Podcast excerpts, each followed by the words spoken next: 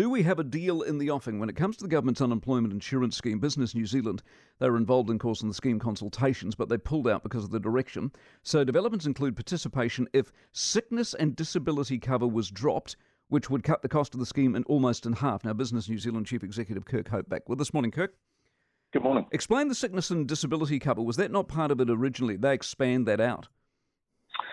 So the, the original proposal was, was for redundancy only provisions. I mean, that's mostly how um, these schemes work in other parts of the world. And just to, just to be clear, we haven't pulled out the purpose. We're, we're in a consultation period in the discussion document. We, we're still committed to getting as much feedback from businesses around the country because it's an important conversation to be part of.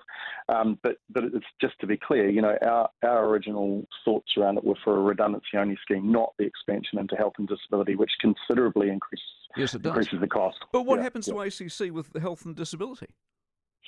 Well, again, I, I think it's quite unclear. Talking to the insurance industry around the complications of introducing health and disability into into a redundancy type scheme uh, are that they are significant, uh, and how it would uh, interact with the existing insurance uh, provisions that many people have in their group uh, in their group schemes is also a really difficult policy question, actually. Yeah. So no one's got the answers to all of that. So this is this is overreach in your view.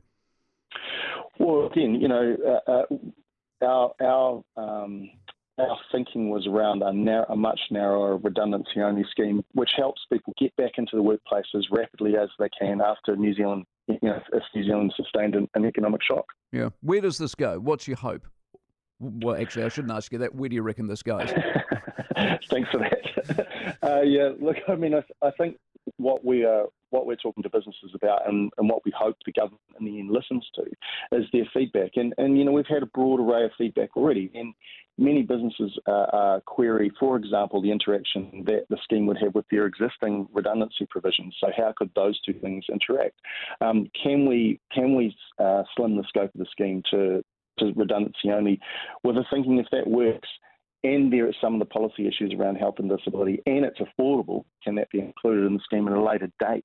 Um, Okay. Because that, you know that's another option. Let's see where it goes. Appreciate it as always. Kirk Hope, Business New Zealand Chief Executive. Always remember it's just another tax. Of course, you've got no choice.